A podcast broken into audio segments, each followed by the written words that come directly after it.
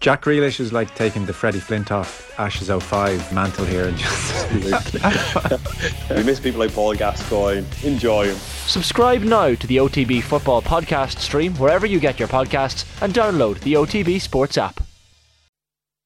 The Sunday Papers on Off The Ball.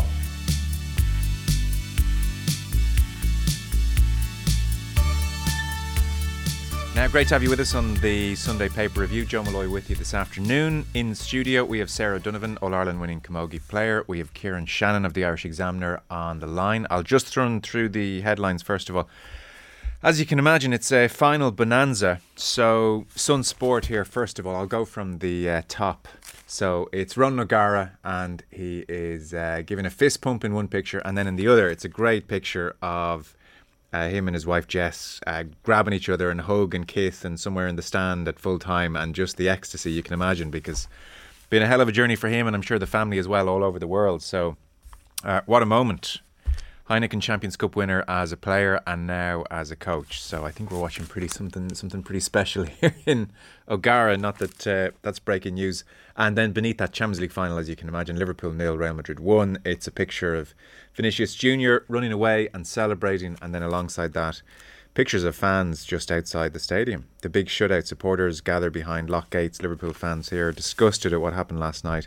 Another picture, chaos. Reds react to tear gas before kickoff, and it's um, fans covering their, their faces with their jerseys. Uh, Sunday Mirror then, they have a picture of Johnny Sexton and Andrew Porter at full time yesterday just here.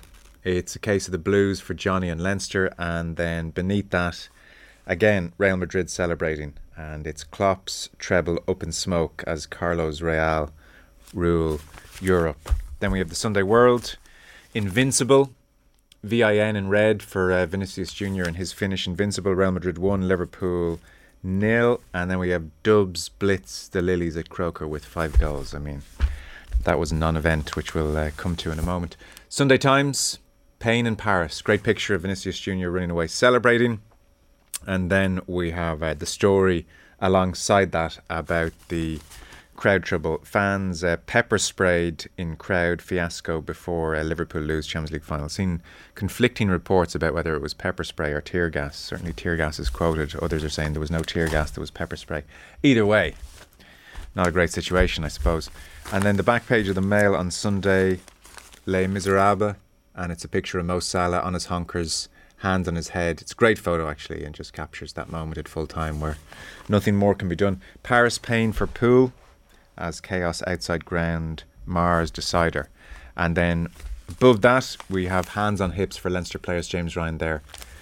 Endgame agony for Leinster as Raj does it again. And finally, the Sunday Independent. It's uh, Mo Salah dropping to his knees and smashing the ground.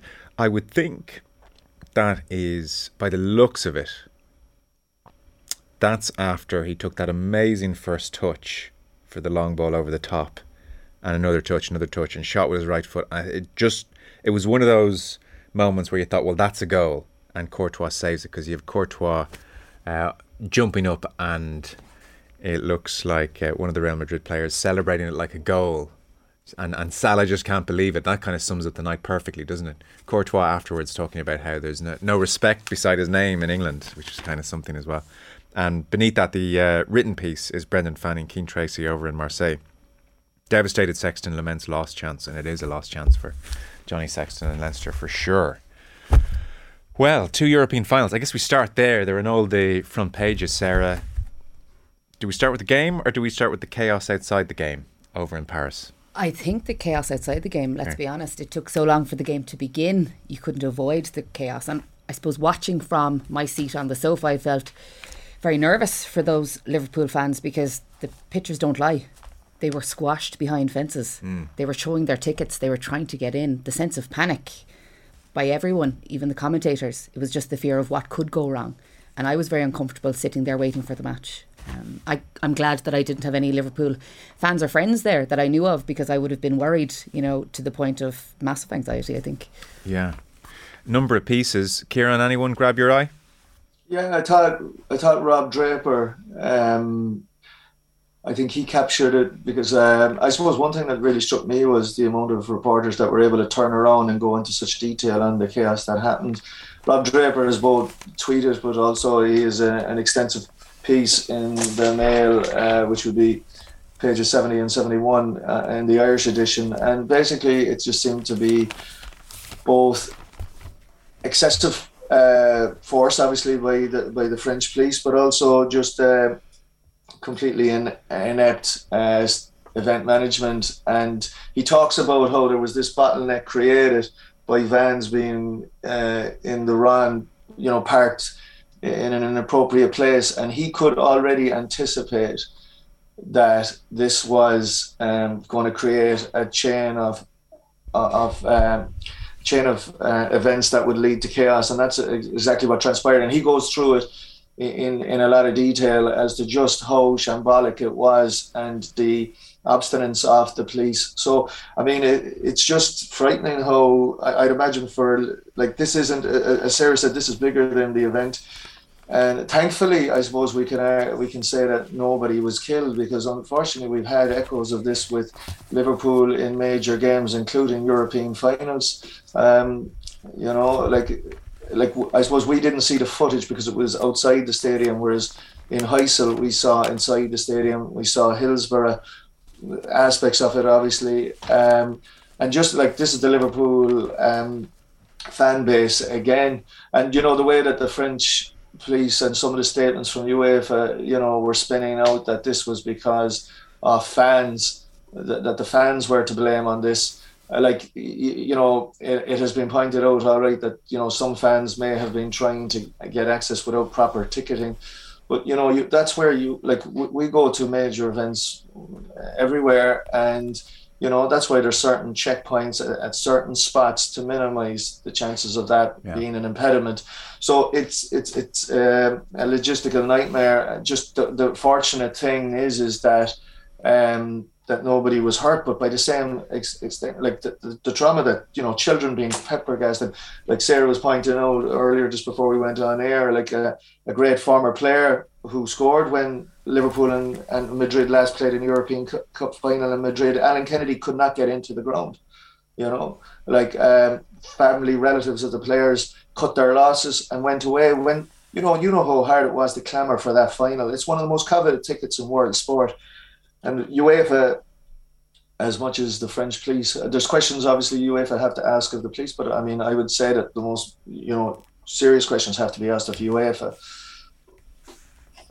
Well, absolutely. So in Rob Draper's piece, which you mentioned in the Mail on Sunday, for instance, he was talking about his experience. He said, as you got within one hundred yards of the Stade de France, the bottlenecks began. Incredibly, the police had parked three vans to block a walkway. The reason was unclear. It was obvious what would ensue. The build-up of fans was growing. I mean, even that's just a terrifying yeah. situation. At seven oh five p.m, I first spoke to police in French and told them it was dangerous to move the fans. Most just shrugged. Some tried to help. There were children and blind fans trying to negotiate their way through a three-metre gap. As I grew more frustrated, it seemed clear to me what was going to happen. One policeman agreed to call his boss. Yet again, why wasn't there anyone in authority here able to move the vans and prevent the danger? A few journalists have talked about those vans being parked in a very strange space and given just three metres for fans to enter at one particular part of the stadium. And on the next page, Joe Bernstein, again, you mentioned this, uh, Kieran, or alluded to it. Among those affected was Liverpool's nineteen eighty-one European Cup match winner Alan Kennedy. He had to be helped over a fence near the stadium to avoid trouble. Uh, Marvin Matty, brother of Liverpool defender Joe, had to flee with his pregnant wife and took refuge in a nearby restaurant after police used tear gas, he says. Spain's sports minister, Jose Manuel Franco, resorted and report, reported rather he'd been among those caught up in de- the delays. I was an hour, one hundred metres from the stadium, he said. And uh, Bernstein goes on to report some of the supporters who had paid one hundred twenty-five pence for a ticket eventually gave up trying to get in to see their team play in the Champions League final. Uh, some of the videos uh, do show the police being very heavy-handed in situations where it didn't require that at all. Gary Lineker as well was tweeting, saying, you know, we're not late, we just can't get in, we've been here for over two hours. Yeah. You know, this is the wrong narrative that UEFA are putting out. He was amongst the crowd, he wanted people to know that this wasn't their fault. And I think, unfortunately, to be caught up in that. It was also important for them to be able to give truth to the story, because obviously UEFA were trying to change the narrative. Yeah, and they were booed, I think, when they initially put a, a statement up about fans being late to the game as being the issue. So, front page of the Sunday Times, Paul Rowan here and Hamza Khalik Lunat reporting here. Liverpool fans were pepper-sprayed by French police amid chaotic scenes in the build-up to the Champions League final, uh, from the start of which was delayed by more than thirty minutes. Thousands of supporters unable to enter the stadium. Liverpool fans blamed stewarding arrangements, long delays in getting into the ground and heavy-handed police tactics for the trouble. UEFA initially said the game had been delayed because of the late arrival of fans. There were also reports of large numbers of ticketless supporters trying to enter the stadium and crushes developing, though there were no reports of any serious injuries. Video footage on social media showed police pepper spraying supporters who were stuck outside a locked gate at one end of the ground, which fans said was supposed to be open to let them in. The uh, trouble cast a pall over the final, which Liverpool lost one nil.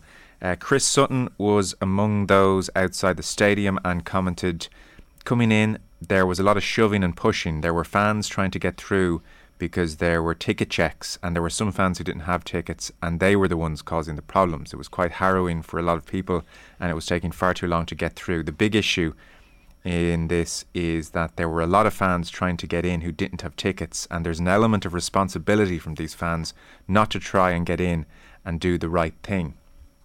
Um, of course there is, but I suppose a ticketless fans turning up at events is not a new phenomenon, and as Kieran mentioned, generally you have to allow for human nature in these instances, and you have checks further away from the stadium. We've all had to show tickets, you know, a mile, two miles from a stadium to get into the initial perimeter, and why that wasn't the case in Paris is hard to fathom, really.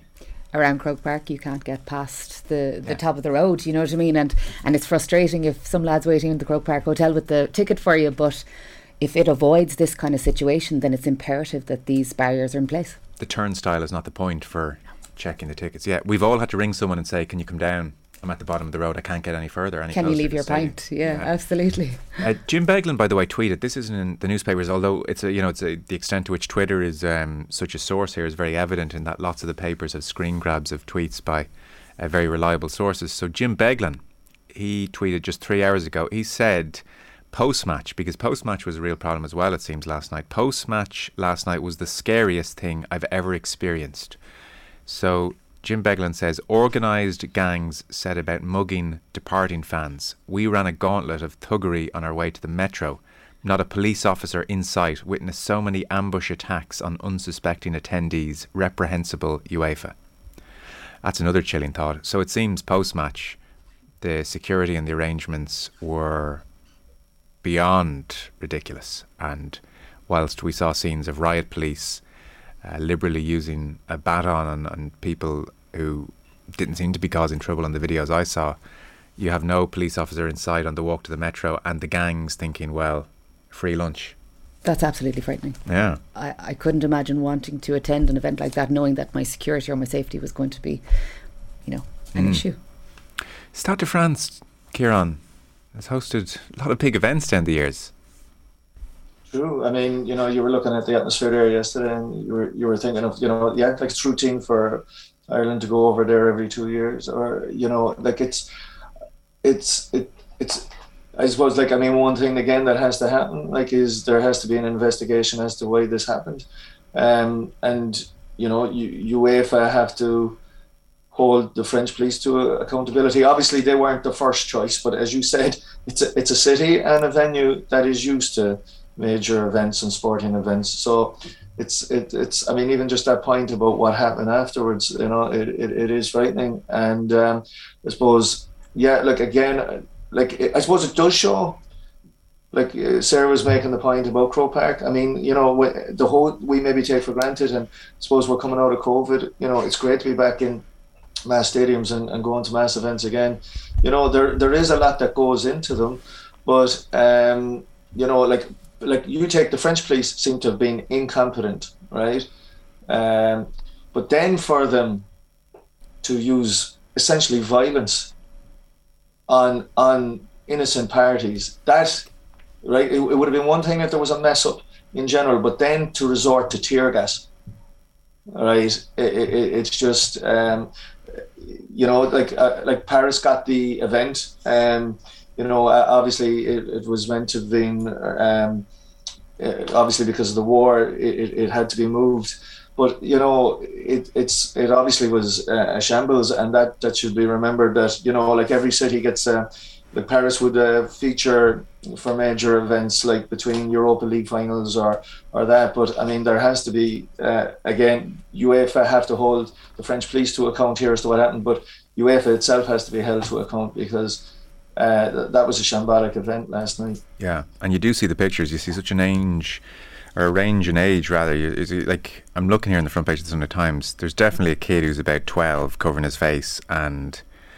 a woman who maybe looks early twenties, and then the kid's father, and then probably grandfather, and they're just standing behind the bars and holding up tickets as if to say, what's going on? You know, like you could imagine the outrage. So I don't know how they made such a mess of that. That's uh, mm. extraordinary. And like, ticketless fans aside, there's no sense of misbehaviour or no, uh, and, and, rushing and, and, to get in or, or anything which... you know, UEFA could almost cling to as what would be uh, just a blatant excuse. The, they, there's no evidence of any of that. Well, the Liverpool end was practically empty, yeah. you know, fifteen minutes before eight o'clock. And yeah. I'm sitting there going, OK, there's clearly a disparity here between the stadium and what's happening outside, because you couldn't deny that it was empty. So where were all the fans who had travelled? So, you know, there definitely was a problem. So to suggest that it was fans arriving late yeah. who have categorically denied this and said they were two, two hours, twenty minutes waiting to get in. Yeah. This wasn't a last pint around the corner. No. And we'll get the last five minutes of the minor match. I mean... Too many, too many seats empty for the Liverpool fans to be blamed for this. It'd be interesting to see if there are any repercussions. I don't know what they might be. As for the match itself, uh, reports aplenty. Anything grab your eye in particular? The thing that grabbed my eye was just a, a little... piece that went alongside our little stat piece beside Jonathan Orcroft's uh, match report, which was zero. The number of shots on target Real Madrid had before Vinicius Junior scored in the fifty-ninth minute. I mean, you know, we can be usually prisoners to the result, you know, like Liverpool, uh, like you just mentioned at the top of the show, Joe Courtois, like he was, I tell you, I, I, I didn't think he was disrespected in England. He, he was signed by by a champion club in Chelsea. Um, it was his decision to leave. It wasn't like he was offloaded. So I think he was respected in the English game, but, you know, he certainly has its full respect now because he was he was the difference. And that along with, you know, and all, like, and he's a fantastic player to watch and a, just a fantastic player in general, but, you know, that old little foible of, of Trent Ale- Arnold Alexander again, where he just was caught ball watching, you know, just basic... man ball positioning caught again, and Vinicius, you know, their first shot and goal counted.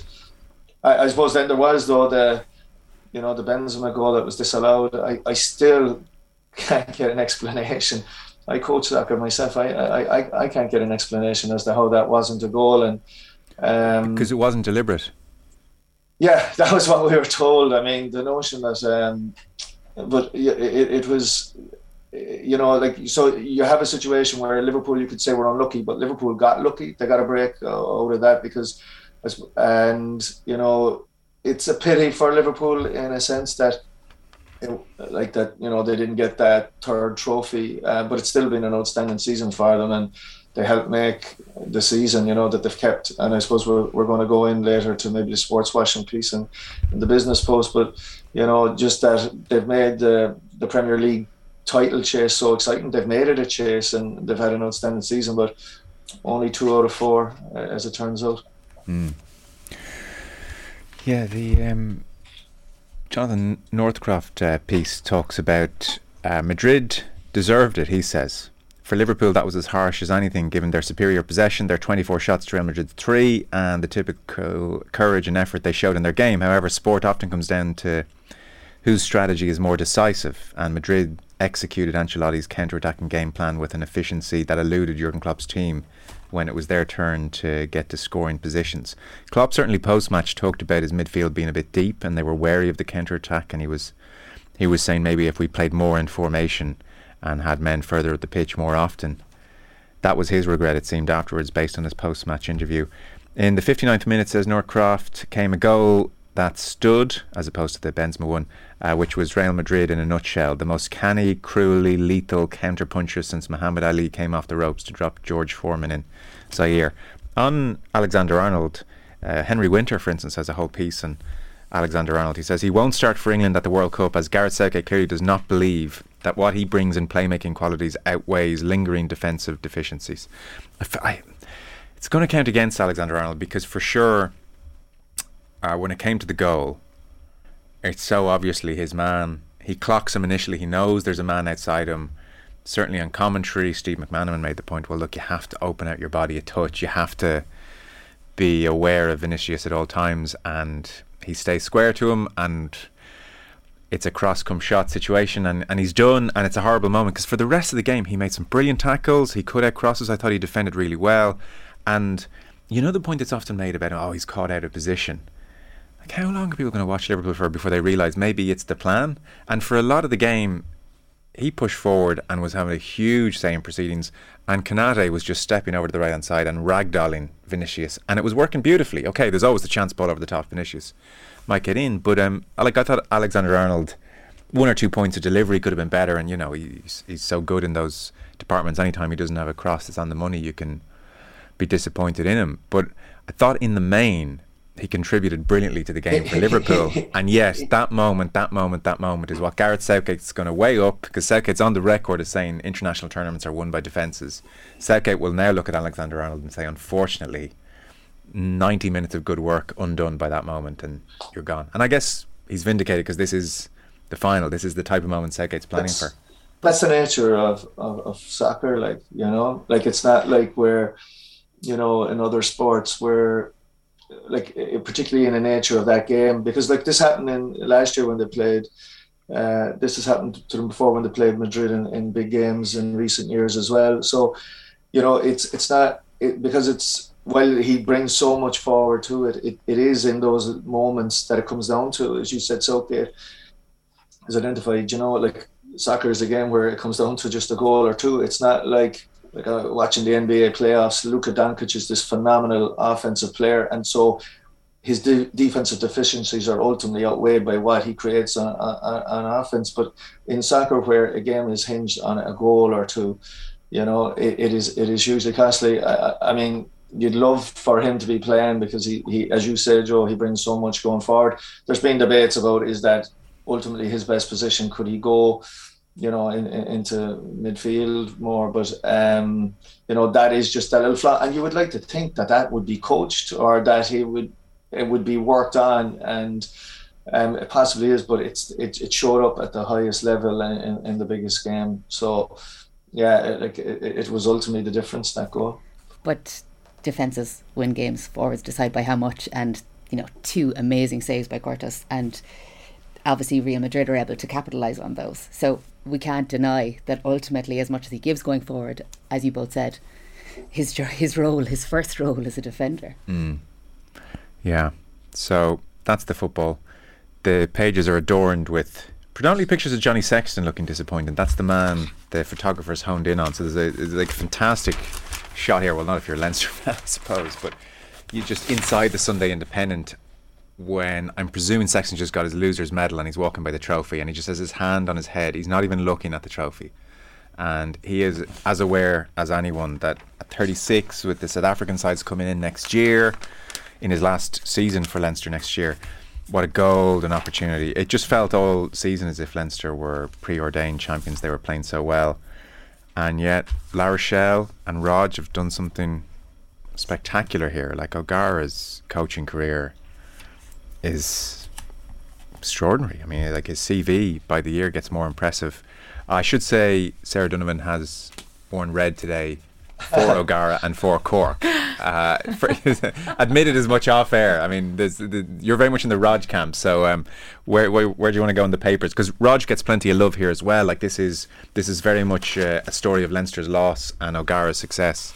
Uh, the most interesting part for me, and it's picked up in the papers, is actually the sound bites from Rog after the match and his general honesty about where they were, where they wanted to get to. Um, I, I just felt that. Uh, The narrative, and I suppose being about Leinster kind of missing a step here and Johnny Sexton, the opportunity for a fifth star, Keane Healy's hundredth appearance, you know, for Leinster. All of these things were brewing a storm for Leinster to cap up at near, up an almost perfect season, and Rog ruined it all. And I don't know if he gets enough credit in the newspapers for that, if I'm being honest. But the pictures, which are quite small, if I'm being honest, of Rog celebrating versus the size of the pictures of uh, Johnny Sexton being absolutely traumatised, yeah. um, suggest that Rog doesn't get the credit again. That in is the, the papers most, on a honest Sunday. To God, that is the most Cork nonsense ever heard. Do you hear this? This is this is uh, like uh, this is how siege mentalities are built. Created. Oh my God! Absolutely built. Well, let me just try and counter that. Irish legend comes up with flawless game plan. Ian McGeachin. I mean, not, he's not getting. How small? The picture's too small is the complaint. The picture is small. I'll give you that. Uh, so Ian McGeachin here is talking about an Irish legend in O'Gara coming up with uh, flawless game plan. Bernard Jackman.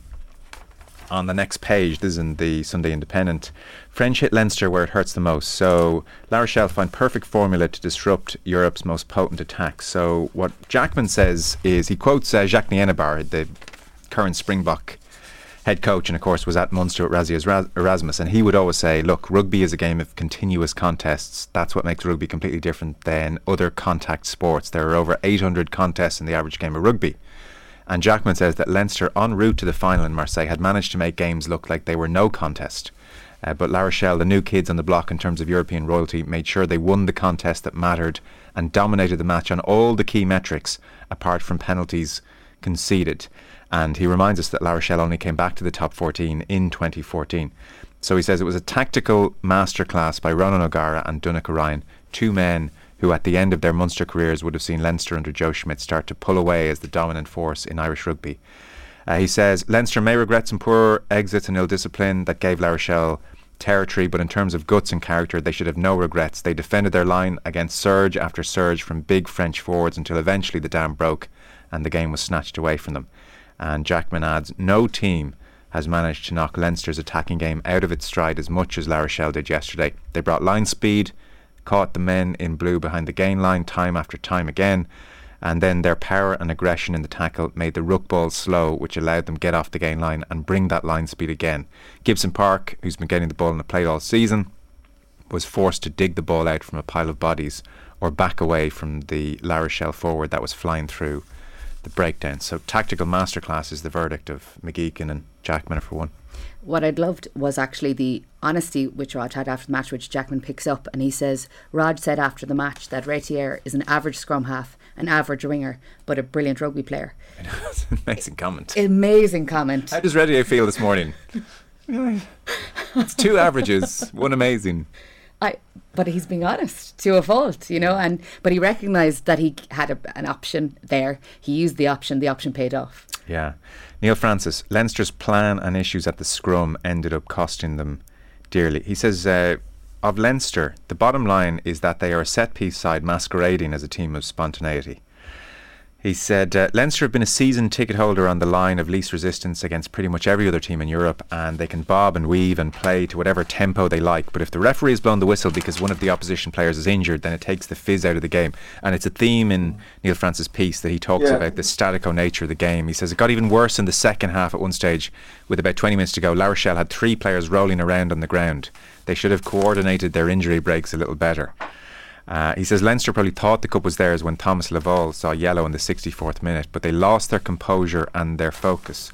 He does say, by the way, that unlike, for instance, Jackman and McGeachin, Francis says, I won't say it was a master plan on O'Gara's part, because what La Rochelle did yesterday is not a blueprint for beating Leinster unless you have a monster pack.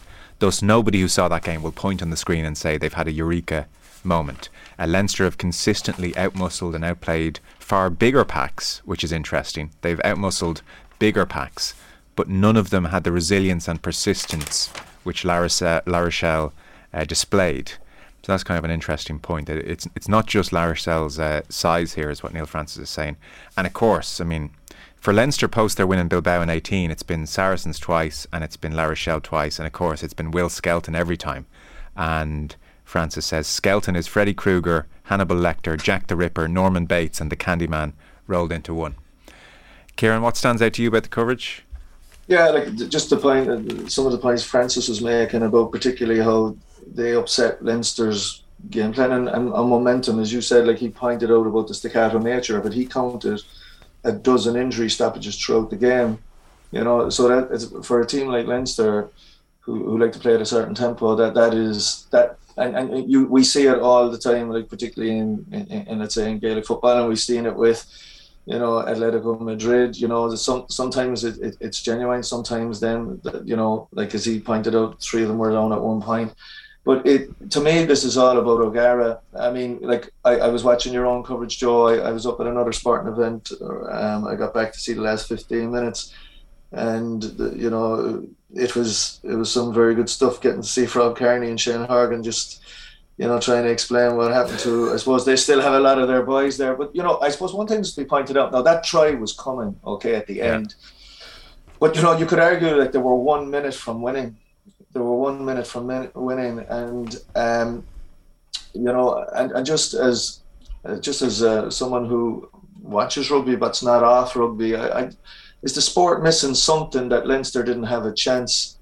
Like like the fact that you can take, you know, ninety seconds to take a kick, you know, the, the kick at the end. I, I just think it's a sport it's missing something, and I, I found that when I watched in Exeter a couple of years ago, get a late try, but there's not that moment for it. I, I just found, like, but it was still a phenomenal end by them. And look, it's all about O'Gara, and as you said, Joe, like so one or two of, I was flipping back and forth, and it was in B T, they were saying this is, you know, what a start to his career, but obviously, I mean, what he's put in in the last nine years is phenomenal. Mm. Uh, I, I, and the route he went and the humility of the man to to leave, like he could have easily just got some little coaching gig because of his status within Irish and particularly Munster rugby, to have got somewhere within the system there. And he decides to start off as a kicking coach. And you know, he's talked about um, how he, okay, he had a role and he was working with Johnny in that, but how he, he knew where he was in the scheme of things and how he would just take notes on everything that the head coaches were doing at the time, you know, and like he, he went from there, you know, it was at Laurent Labbit he was working with at the time, and then how he goes to Crusaders, and he's talked about, you know, I know my rugby, but how do I get it across to players? He's dealing with players, you know, it's yeah. a, it's, a, it's literally a different language. And how I, I think the humility, and look, this is sort of a, you know, we're in the media game, we're in the media show. What I love about O'Gara, I mean, the contributions he's given you, Joe, and obviously he does a column for us in the Examiner.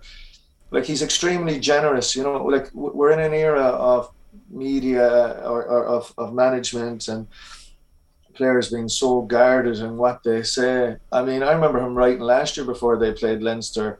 Oh, he, he was able to say that he, he knew that Leo Cullen set up, did a full-on training session with their Champions Cup team the day before they played Munster, you know. Like, he, he would give you a little taste of what's going on in the La Rochelle setup, you know. It, it's not this blanketing. Oh, uh, and his column has become, I know, of uh, coach uh, courses, coaching courses and sports science courses going on in this country that that use O'Gara's weekly column as a talking point, you know, and, and, and he's now educating coaches, but the, the route he went on in himself, the humility, and like as people have said, you know, he has the pick of uh, every every team he'll want after the next World Cup. He's going to be on the English shortlist.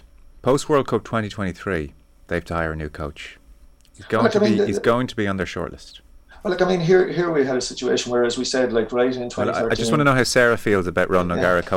coaching England for a moment. That's a difficult question yeah, to answer. Yeah, yeah, yeah. You, c- you come in wearing white and a red rose, maybe then. Do you know... Um, I, and I, I, I'm pretty sure he said this on the record. In fact, he has. Yeah, I remember talking to him even about Racing. So he, he went over as the kicking coach with no French. Now, to say you're bottom of the rung there is an understatement. I mean, you're you're one step above Kitman. And it was interesting in that first year, he looked at what Racing were doing in defence, and he knew he could do much better. And he knocked on the door, and he sold them his defensive plan. And that was how he went from kicking coach to defensive coach, and on it went from there. He's constantly learning, though. You know, he spoke about the last four weeks and what he learnt about Leinster in the last four weeks in the games they played. Mm. And he was open about that. Like, there isn't a game that he doesn't watch mm. and that he's not learning from. And then he's not afraid of awkward or, or, you know, situations that aren't necessarily good for the team. And he talked about losing forty-nine nil to Racing live on, you know, on the T V last night, and said there was carnage after the game, there was infighting, and twelve months later, here we are. Mm. He's not afraid to tell you the ugly mm. and then show you the beauty of, you know, beating Leinster in the last minute. Mm. Yeah, I wonder where he goes. I mean, well, this is it. Like, I mean, I'm just, I've just got in front of me like a, a column I wrote on him last year, and you know, for that I, I reread his book. Uh, like, he's done two books, but you know, in O'Gara that he wrote about Munster. In my head, I'm going back there someday. That's why I'm doing everything possible to make myself a better coach in order to return to Munster. But going back to what you're saying, no, Joe, like, I mean, ha- has he outgrown? Yeah, it's I, a strange thing. I, to I, I don't think he goes. I don't think he goes near Munster, Kieran. Yeah, yeah, and uh, like, and as you said, like, he, he's not going to confine himself just to, he's not confined to the the Irish position. And you know, like, you have, you had there yesterday probably the two leading, and, and you got to give Cullen credit for both just his, he knows Leinster, and he also knows how just good Lancaster is and how they dovetail. You, you probably had the two best coach ticket, co- coach tickets in European rugby. That's why their two teams were there. Mm. And, you know, just for O'Gara, like, in terms of the, like, you know, how they got there last year, they obviously got to the top fourteen final as well, and now they're they're in contention for it.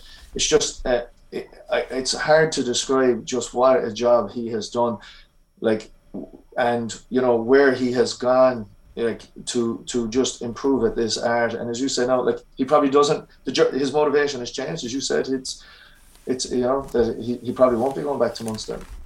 But if you look at English coaches in Irish rugby, Irish coaches in English rugby, maybe it's not so much of a stretch. Maybe we just need to be a bit more accommodating and open-minded.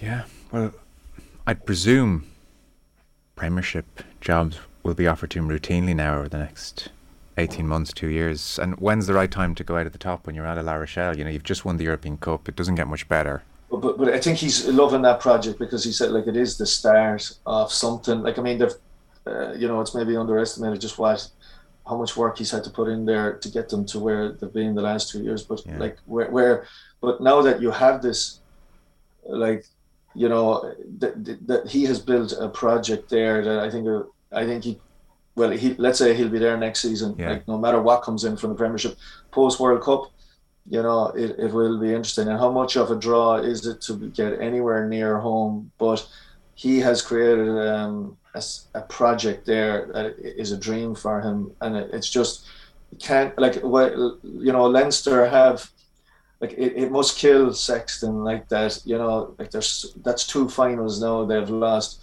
but. It, it's just, uh, you know, from a, I'm sounding like Sarah here, I'm from Cork too. I, I just think, I just think from a, for someone who, like, O'Gara is that competition, like, to have won it as a player and be the quarterback, like, you know, of that Munster team, and to be back here winning it as a coach. I, and, and again, between those two points, The, the where he started off, as you said, and the bottom rather in Racing. Like, I remember us A being flabbergasted that he, you know, he was calling quits with Munster, and then he had Racing lined up, and he was starting there, but, and he was starting at the bottom of that ladder. But he had a journey to go on. By God, he's climbed that ladder, and it's just, I think it's inspirational for any and humbling for for anybody involved in in coaching and, and players um, finishing up their careers. Okay. That is enough for the Cork Love, and you two can put a sock in it. Oh my God, we're all barfing here. Like Saint Rog, we get it. It's amazing in every way. Can I show you a picture? This is James McCarthy lifting the uh, Leinster Trophy. I'd say, if you were to judge body language, he's about as enthused as Mo Salah was last night punching the ground when Courtois saved his shot. The, the, the, the gas thing was that There were, if you remember, it was a Kieran Kilkenny was the captain when they won the O'Byrne Cup. Right. They were delighted with that one. Wow. That was the first one. To, but like, uh, this picture here, sums it up. It does. He's he can't make eye contact with the stadium. I would say, if you haven't seen the photo, he's lifting the trophy. It's uh, it's a grimace. It's like a, ah, oh, you know, sorry for your troubles kind of a face, and he's lifting the the trophy. Uh, so Mark Gallagher, page sixty-four, of the Mail. The sad thing is nobody cares. the embarrassing non-contest that was yesterday's Leinster football final should give everyone pause, but it won't.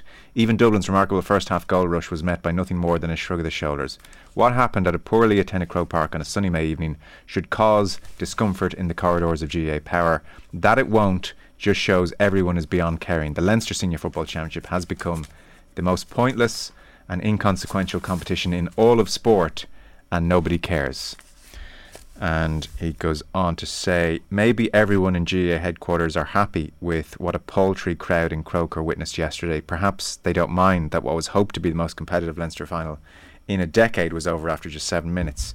They created this big blue monster and they've shown little or no appetite in trying to battle it. They simply stood by and allowed it lay waste to Leinster football. Uh, we all know where this is headed. There will be talk this week of how the provincial model is hopelessly skewed, of how Dublin and Kerry simply saunter into an All-Ireland quarter-final, barely breaking a sweat, while Ulster and Connacht, they're tearing strips off each other. Champions League model will be mentioned once or twice. Despite what drama might occur in Clonus and Salt Hill this afternoon, the provincial model cannot survive. This was only a reminder of that. A cynic might suggest that the G A A scheduled the two games yesterday so that they would be overshadowed by events in France. In any other sporting organisation, the lack of competitiveness and the small crowd would cause alarm bells, but there is no sign that this is doing so in Croke Park. Anyone able to disagree with that?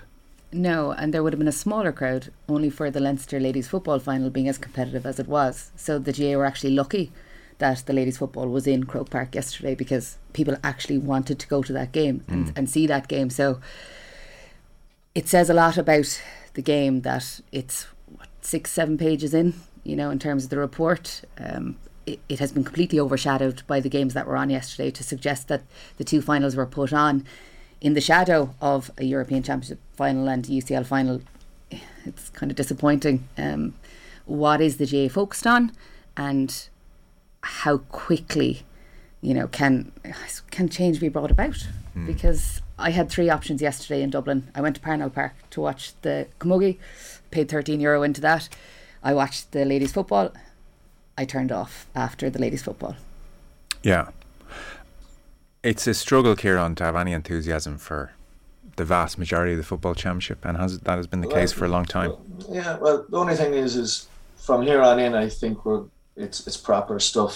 Um, I think the two provincial finals today will be good games, competitive games. You can't say for definite who will win either of them. Um, and, and then you are into, like, the qualifiers start the following week, and it's just going to be a, a, a blitz. And look, I suppose the one upside, could you call it an upside? Because this was the this was the one Leinster final we were, we were looking at over the last twelve years where it, Dublin would be pushed, we thought. You know, Kildare on the back of a good league, w- where it would be worthy opponents. It, it was it was just unbelievable. Like like Dublin, for all their domination, have never scored five goals in the first twenty-five minutes of a Leinster final. Anyway, so uh, I suppose that the only upside is that look the, the, themselves and Kerry in that All Ireland semi final, because I don't, for all the talk, I think it's overplayed sometimes about the route other teams have. Kerry wiped the Division One A as well of the league, Division One of the league as well. I know it was only the league. Look, the provincial championships overall, and as I said, while today will be good, it's well documented, Joe. Yeah. And I think Mark summed it up. It was just like that was more, uh, uh, that was more an opinion piece, ma- you know, masquerading as a match report, because that's what it deserved. You know, like he, he took the right angle on it, and he said it as well as can be said. And look, I, I think the provincial council have messed up hugely on this. By um, I, I I still think I'll put it to you this way, Joe. Like what, what had been advocated before, the proposal B, and there was a huge debate about it, um, was given the provincial championships at the start of the year. We had a situation actually at the start of this year where there was more, there was as many people went down to see Cork Kerry in Killarney as there was Cork Kerry in the actual championship. And, you know, that, that early season um, slot where people are mad to watch games, I think would have helped them, you know, with gate receipts, et cetera. Whereas where now it's going to go next year. Like I, I do think it next year's and, and, and therefore for the couple of next years, the championship format in the Sam Maguire is going to be the biggest fudge of all time between National League, the provincial championships, and a and a, a, a qualifier or a round robin format where only one team is eliminated after the three games. Um, I, that will be tweaked again in a couple of years. But look, the provincial championships and, and you know have outside of Ulster have possibly two games in Connacht have, have completely lost their luster. But we've known that for a while. But I suppose what was disappointing yesterday was we thought Kildare would be a legit top eight team, would put it up to them. But uh, I will say this, it's the football championship from here, from today on, will be very good. There was good games even in the Talton Cup. We've had the odd good game. The Ulster Championship has been decent. And from here on in, I do think football will be really good. And that Dublin-Kerry game is going to be the hottest ticket. We're talking about ticketing earlier on. Like I, that is going to be some game, because I don't see any team from the qualifiers, no matter if it's Mayo or Tyrone or whoever coming through, is going to stop those teams winning their All-Ireland quarter-final. And, and that game on July the tenth is going to be just, it's going to be something else, mm-hmm. because the Dubs are back. Like, and okay. So, Kieran, you suggested a piece on Manchester United in the Sunday Times, and honestly I thought, oh my God, I've talked about Manchester United so yeah. much this year, I actually can't stomach it. And then I found myself reading pages six, seven and eight of Jonathan Northcroft's piece, Sarah, and I was going, geez, I didn't know that, or that's a nice nugget. It's brilliant. So I, I guess what Northcroft has done here is he has said, Ten Hag, this is the club you're about to go into, and he has gone back and given us loads of little anecdotes from David Moyes, Van Gaal, Mourinho, Solskjaer, and their initial period in the club, and it paints a picture of an absolute Uh, fiasco, but some of the stories are just great. You're a Man United fan, aren't you? Yeah, okay. So I was last at Man United in January. I was over at Old Trafford with Jamie Wall, Kieran Shannon's uh, buddy. Um, oh my God, do you only hang around with Cork people? Is that what this is? What's what's the story here? You've you, you, you got to give Jamie credit. Jamie hangs out with other people. Does he? Do you just talk about Rog the whole time? Dennis we Irwin. Don't talk about rugby with Jamie, because Jamie okay. is not a rugby fan. Okay. Just talk about uh, Dennis Irwin, Roy Keane, stuff like that. Stressed. Yeah, so we, we were at the West Ham game. Yeah. And if you remember, ninety-third minute we had to hang on to for United to get the winner, right? And then we were able to tip away, but I think that was probably the last bright uh, moment that United had in the season. Mm. And then after that it obviously capitulated uh, pretty dramatically. But about this piece, I suppose what I enjoyed most was was the Moyes um, aspect of it. Okay. And he said uh, the way I managed and coached was maybe different to Sir Alex. When it all finished, I wanted to rethink and relook and work out what I could have done better. How did I present myself? Um, the takeaway was probably that I felt I had to be more positive, better communicator, more approachable. I think I've always been relatively direct, and I maybe had to be not quite as direct. And coaching now, I find myself very direct, and I'm looking at players and I'm reading their body language and I'm going, wow, maybe I should step back. Maybe they weren't ready for that. Mm. And then I watch Rog and I go, he just lets everything all out there, you know, calling players average and, you know, suggesting that they're not up to the standard, but he's still looking at them. So I don't know what works what works and what doesn't, but certainly having this kind of feedback from Moyes suggests that there is an opportunity to, to relook at it afterwards and not feel ashamed, just looking at it as a learning point or an mm. education point. Mm. It's interesting as well, like, so Moyes, for instance, um, and I, so you suspect Moyes has cooperated with this piece, that's my sense, because I think it's briefed very favourably towards Moyes here. And hell, look, I mean, he's done a great job at West Ham, so I think he's won the war in terms of what kind of manager he is. But, you know, things like, I'm just wondering where this came from. Um, Moyes was desperate to get to work immediately, but wasn't able to join United until July first. He found himself behind the clock from the start. And the reason that was is his Everton contract didn't run out until June thirtieth, and United didn't want to pay the compensation to secure him earlier. And so right away there were alarm bells about how things were done under the Glazers. Like, Van Gaal is kind of interesting in that initially they uh, talk about how Woodward flew out to try and get Jurgen Klopp, and in Klopp's biography, uh, which was uh, written by Raphael Honigstein, it seems that the sale pitch bemused Klopp because he was told that Old Trafford, the Theatre of Dreams, was, quote, like an adult version of Disneyland, which actually sounds a bit weird, frankly. But um, Klopp said he found the whole pitch, quote, a bit unsexy. Woodward denies using the Disneyland line, but was uh, known to be gutted that he lost out on uh, Klopp. Do you know what else? This is just how messed up United are. So when they were trying to get Van Gaal here, they say that they had a template. So this was why they hired Van Gaal. But I just want you to think for a second, Mourinho. Okay, because ultimately they go from Van Gaal to Mourinho. But this was the reasoning for hiring Van Gaal. This is the template.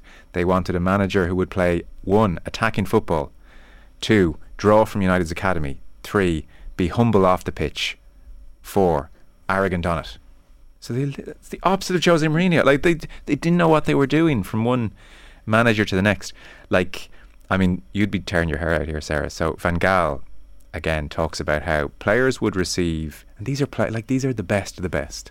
Players received emails outlining areas to improve, uh, with video clips attached. Several ignores ignored these. Van Gaal uh, resorted to tracking software to monitor how long emails were opened for. But even then, certain players simply opened the emails on their mobile phones and wandered off to do something else. Ah, it's great. Uh, you know what? That's happening everywhere now, because we had yeah. this video analysis piece. I won't name the team that I was involved with, but we knew how often the players were engaging with the video clips that we sent to them. And okay. you could see it was, some players were at it for an hour, an hour and ten minutes, and they had watched the whole match. Yeah. Other players had gone in, tapped it twenty seconds and come out, and then came to training on Tuesday brazen, as if they had mm. completely engaged with it.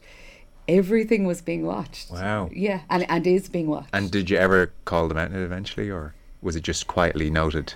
Uh, I think it was quietly noted on our part. We weren't at the point where we could, yeah. these are amateur players.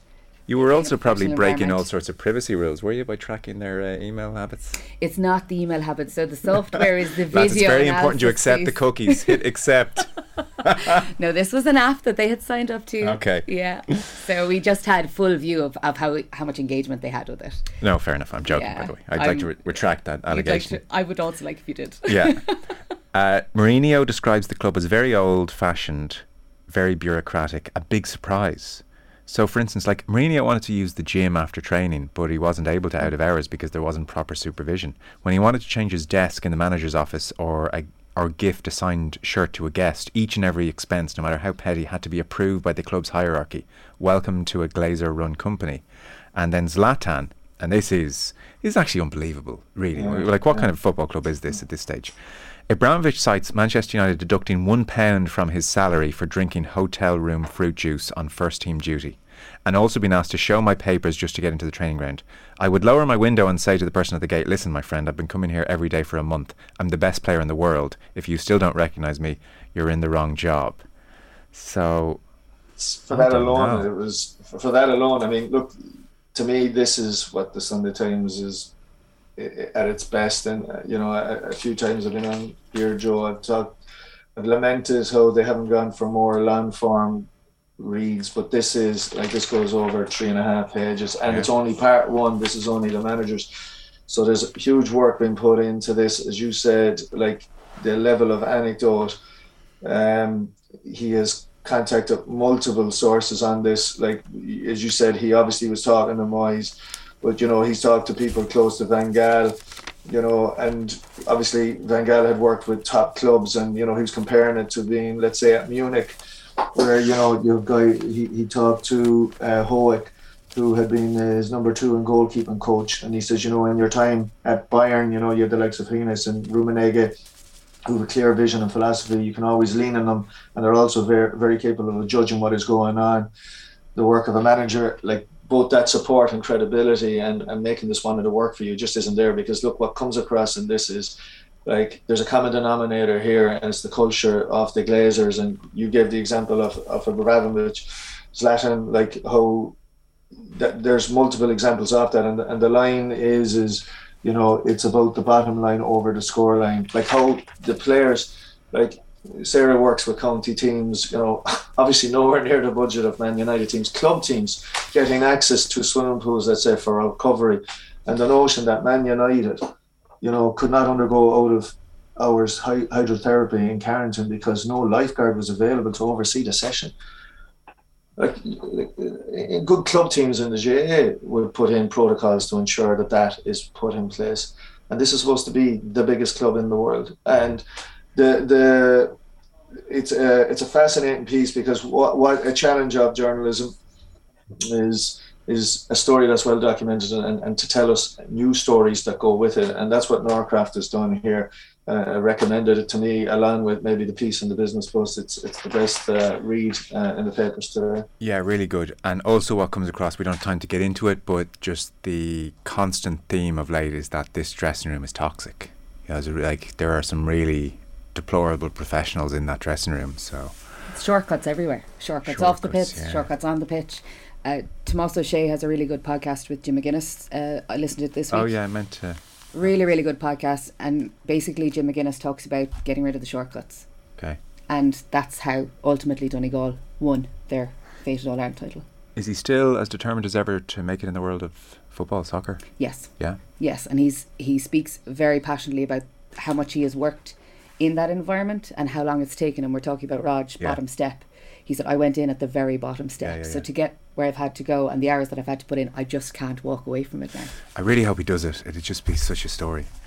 Uh, we are quickly running out of time. You picked out two pieces. Kieran referenced one of them. There is a piece, and it's a, it's an amazingly um, in-depth, well-researched piece on sports washing, Saudi sports washing in particular, in the Sunday Business Post. And then there's Doctor Mary McInerney, who has been a doctor in the G A A for uh, decades, since the seventies, really. That's in the Sunday Independent. We might we might wangle four or five minutes on each, which I know is not uh, nearly enough. So the Sunday Business Post uh, piece is in the it's in the Post Plus, and their jumping off point is that Phil Mickelson interview with Alan Shipnock, where he's like, look, I know they're sports washing and they're scary mother effers and they kill journalists and they execute people for being gay, but you know, there's lots of money at play, and Mickelson hasn't played golf since since those comments leaked out. But it's Barry J. White and Aaron Rogan here who uh, picked through the Saudi efforts at large, the one point five billion they've spent in recent times.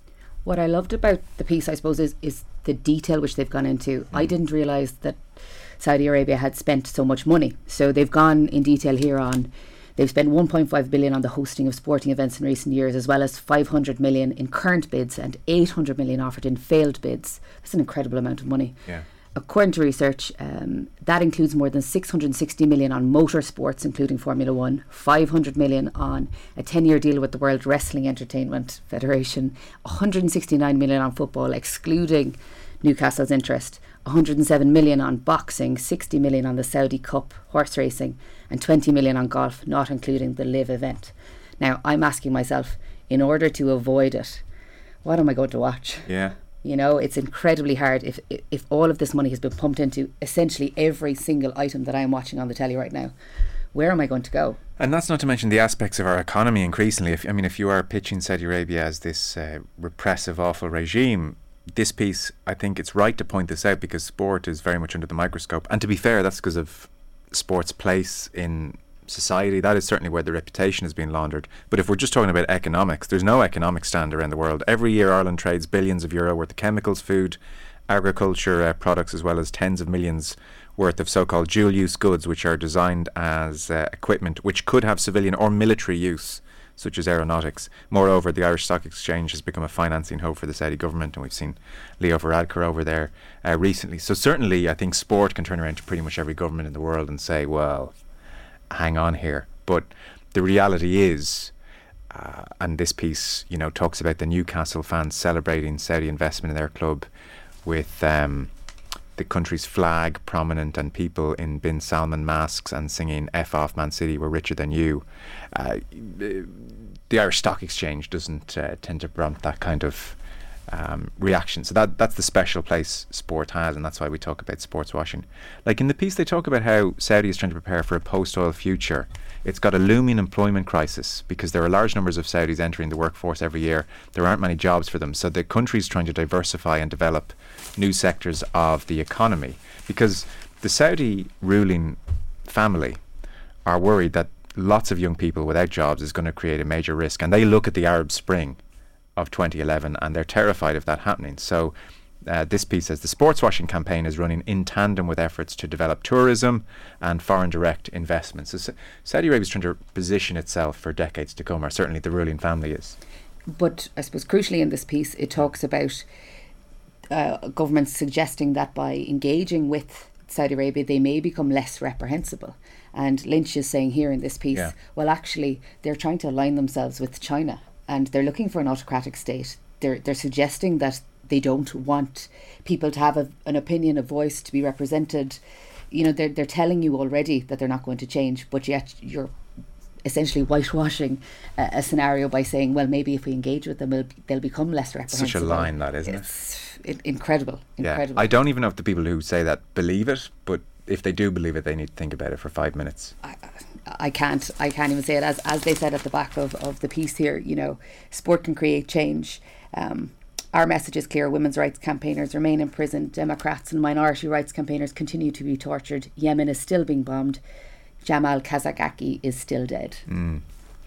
And the piece also points out, like Irish racing with Godolphin and even the recent funding of the Curragh, it was uh, very much courtesy in part, but significant amount of the uh, Judmont horse breeding operation, which is owned by the family of Khalid bin Abdullah Al Saud, who was, uh, before his death, high-profile member of the House of Saud, and uh, Godolphin, owned by the family of Sheikh Mohammed bin Rashid Al Maktoum, the uh, Vice President, Prime Minister of the United Arab Emirates and ruler of Dubai, and he's been criticised in recent years, not least for the apparent kidnapping of one of his daughters. So the piece went to the H R I, they went to the I H R B, and really were given no comment on this area, in effect. Yeah. One or two boilerplate statements after the individuals they approached decided not to comment. So Irish racing, I think it's almost caught up in Irish racing in that this link was before the concept of sports washing was discussed so much, and now I think suddenly they're uh, realising that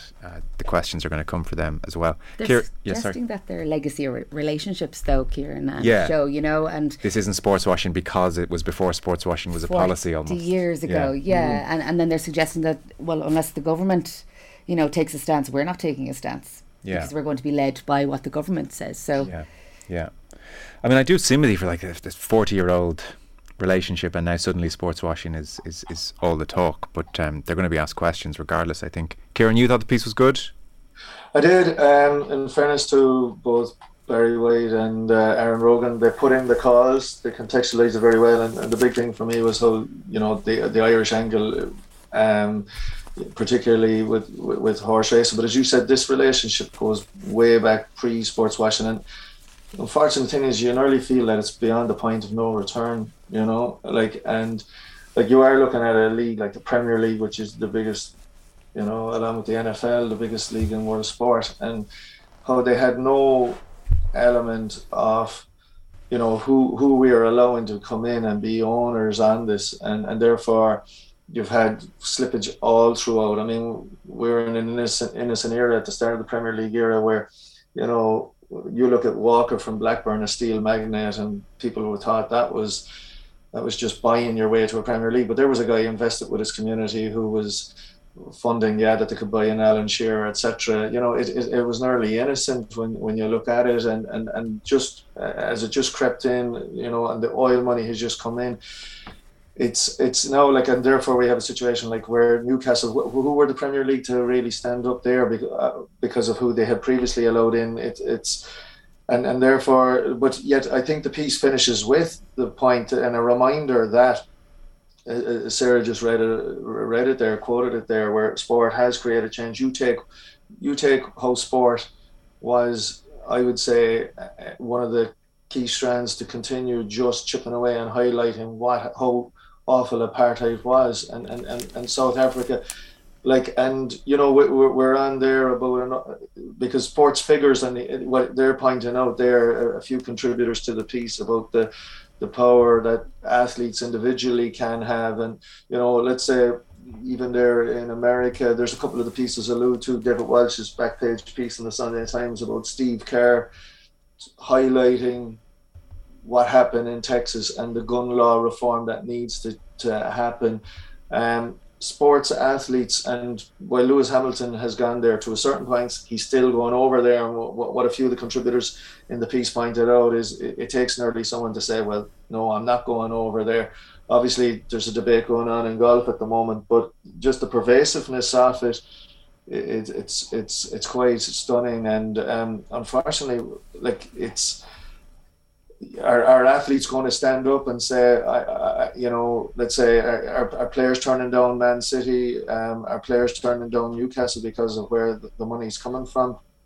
You know, we we haven't heard many no. players take that stand. No, the contrary. Um, We're so out of time, and yet I do want to mention this piece because this was about the first piece you mentioned this morning, and it's Doctor Mary McInerney. So nineteen seventy-eight, she became the Galway team doctor, first woman to assume a position like that in certainly G A A, maybe Irish sport, and Uh, it's a great interview, Dermot Crowe on Sunday Independent. I loved it. It was my favourite piece of the weekend. And it was very stark for me, you know, some of the imagery. She's talking about bringing her sons, who were three and five at the time, to Galway training, and they were dressed in their pyjamas and uh, with coats on, and she'd bring them home to bed after the training session had finished. But there were so many things about it, uh, and you'll love it when you actually read it. She talks about instances where players refused to come off the pitch. You know, she's talking here about... Um, She said, Dara, my middle son, at one stage idolised Iggy Clark. He said to me, Mum, when I grow up, I'm going to change my name. And I said, what are you going to change it to? And he said, Dara Iggy Clark McInerney. Um, but she's talking about when Iggy doesn't refuses to come off the pitch a- after a big injury and, uh, you know, blood streaming out of his head. But she talks about five or six different instances. Mm. You know, the colour in the piece is, is, is absolutely stunning. But my favourite piece is probably Con Murphy, the famous Cork doctor. And uh, he suggests that uh, one thing that frightened me was that she was as fast as me going onto the pitch. I remember in particular Pat Hartnett and Brendan Linske clash in eighty-six, the All-Ireland final. And we both ran in, but I would say she was first in. That's a great um, thing to admit, you know, in, in a newspaper. The picture's great as well. She's holding up the nineteen eighty All-Ireland medal won by Niall McInerney. Um, so it's it's it's a great chat. And she talks about being in, you know, yeah, eight, eight months eight months pregnant, trying to kneel down and, and sew a player up who's, who's cut open, and, and pieces like that mm. are great.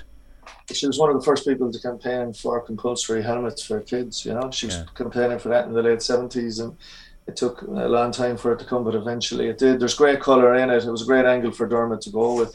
You know, again, a non-obvious one. It wasn't really beholden to an event, but it, it, it's it, it was a, it's, there's great colour in it. She's lived that wife, uh, that she's she's lived a, a serious life, that woman, because you know, like um, like she's you know, her her husband died um, just last year. The anniversary is coming up, um, but she was um, a groundbreaker, you know, and even uh, just again, even on the, the helmets, I, I just found that fascinating that it took us so long to get there. But um, no, that's that's a top piece. I also just had uh, uh, there was a good piece by um, because what you've sometimes for someone like myself who's been around, you know, the, the Sean Brown piece that uh, Michael Foley has done, that has been documented before. But Mike, I suppose with Derry being back in an Ulster final, you know, it points out that it's twenty-five years on and still the family are looking for justice, and it's uh, that piece is worth checking out as well. Mm, absolutely. Uh, Doctor Mary McInerney, page sixteen seventeen of the Sunday Independent. We are out of time. My thanks to you both. So the Cork Mafia were Sarah O'Donovan and Kieran Shannon, and Roger's the greatest thing and sliced bread, okay? We're on the record. It's, it's good thing you didn't have us last week talking about uh, uh, Roy, okay? So, oh, yeah, jeez. Nick McCarthy would have good, got a good doing over, I'd say. Uh, thanks, guys. Okay. Thanks very much. Appreciate it. Okay, sounds good. Thanks. The Sunday Papers on Off The Ball.